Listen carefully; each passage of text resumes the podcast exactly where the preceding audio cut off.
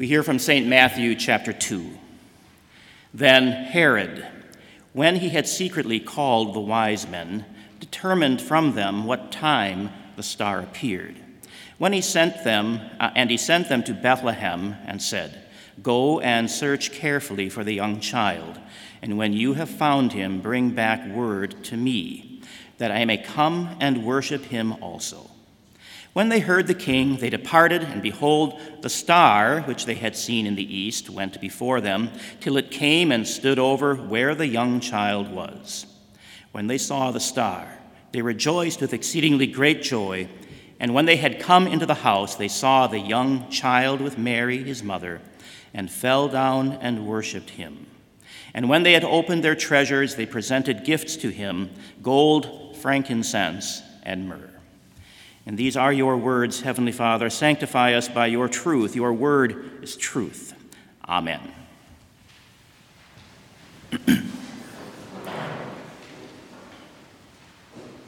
Dear fellow redeemed in Christ, Epiphany is actually January 6th, but of course we couldn't celebrate it last week, and so we are observing that day today.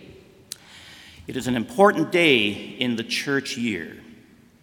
It occurred in the early life of our Savior Jesus, and today the church uses this day as the start of a new season that lasts for a few weeks before we turn our eyes to Jerusalem and the time of Lent.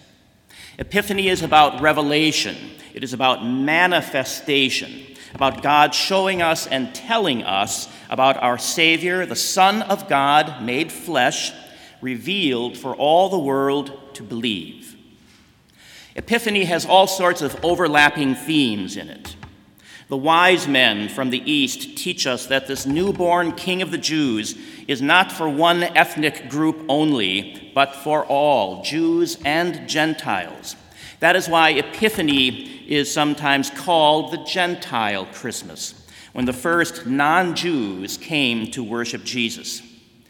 It is a season of evangelism, then, spreading this good news to all nations, proclaiming God's word. The servant of the Lord Jesus Christ, uh, the servant of the Lord Jesus Christ came for all people. The prophets had foretold it this way.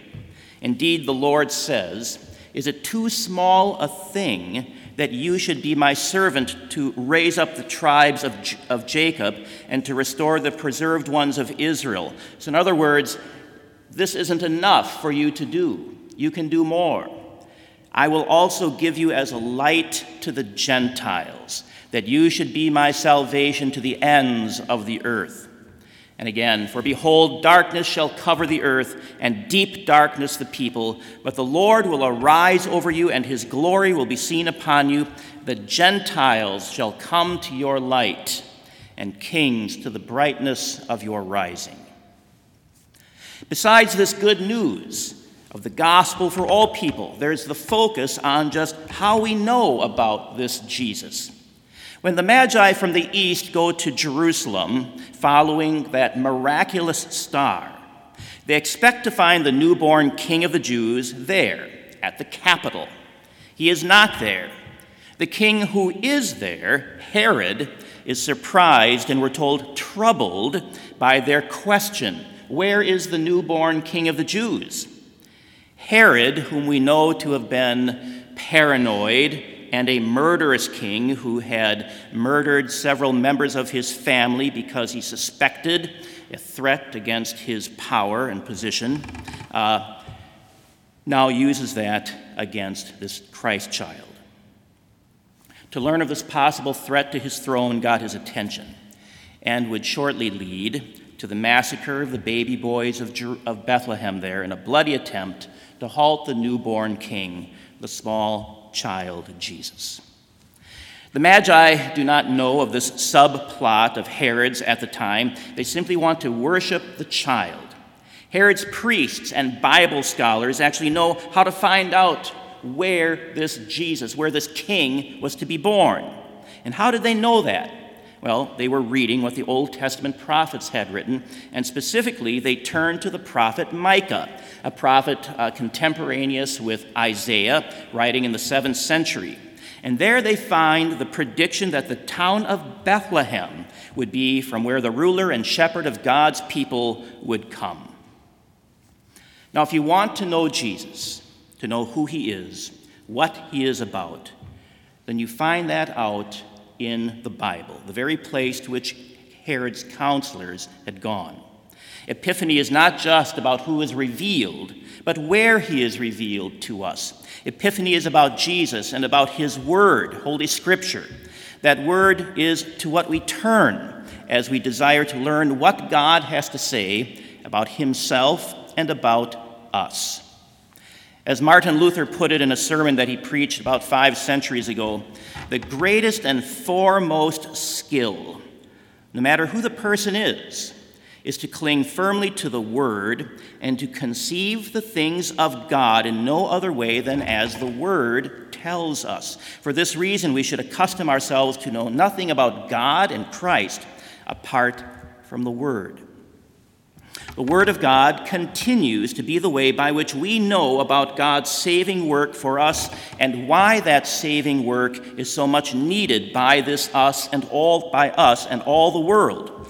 The world, with its pursuit of power and riches, does not teach us about the mercy and forgiveness of God for us. Only God's Word, the gospel, gives us that. The world does not teach us about the extent of our sin. It doesn't know that the most dangerous sins are those against God idolatry, misuse of His name, despising His word.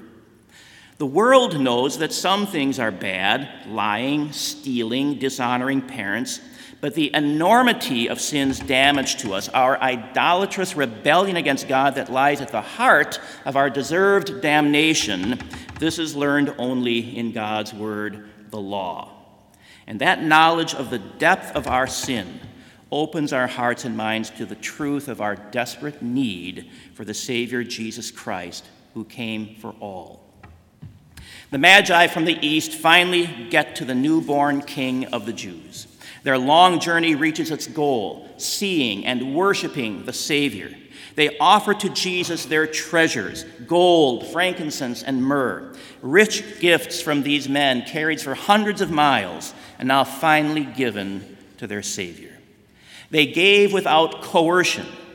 There was no command to bring these specific gifts to their Savior. They simply desired to do so out of their recognition of who Jesus is and what he meant for their eternal life. It is a response of faith. The Magi had that miraculous star that led them to the birthplace of Jesus there at Bethlehem. They had the words of a prophet long dead that told them, Go to Bethlehem. We do not have the light of a star today, but we do have the light of God's Word written by those same prophets that the wise men knew. These are words that bring the same truth and life to us, with the power of God the Holy Spirit surging through them to awaken our sleepy hearts, to jolt our distracted minds back to the truth of our need for our Savior and what He has done for us. There, in that Christ child born in Bethlehem, is God's Son for you. As the hymn put it, for God's own child in mercy mild joins thee to, joins thee to him. How greatly God must love thee. The season of Epiphany calls out to us, proclaiming the forgiveness of sins through faith in this Christ. By word and sacrament, God keeps saying to you, Here I am for you, for your children, for all people. Believe the salvation, the forgiveness of your sins, which this newborn King of the Jews came to win and to distribute for Jews and Gentiles, for all of us. May God inspire in us commitment to this truth, to this person, Jesus, our good shepherd and king, through a living and growing faith fed by God's word alone. God grant this to all of you in this new year, in Jesus' name. Amen. And glory be to the Father, and to the Son, and to the Holy Spirit, one God, now and forever. Amen.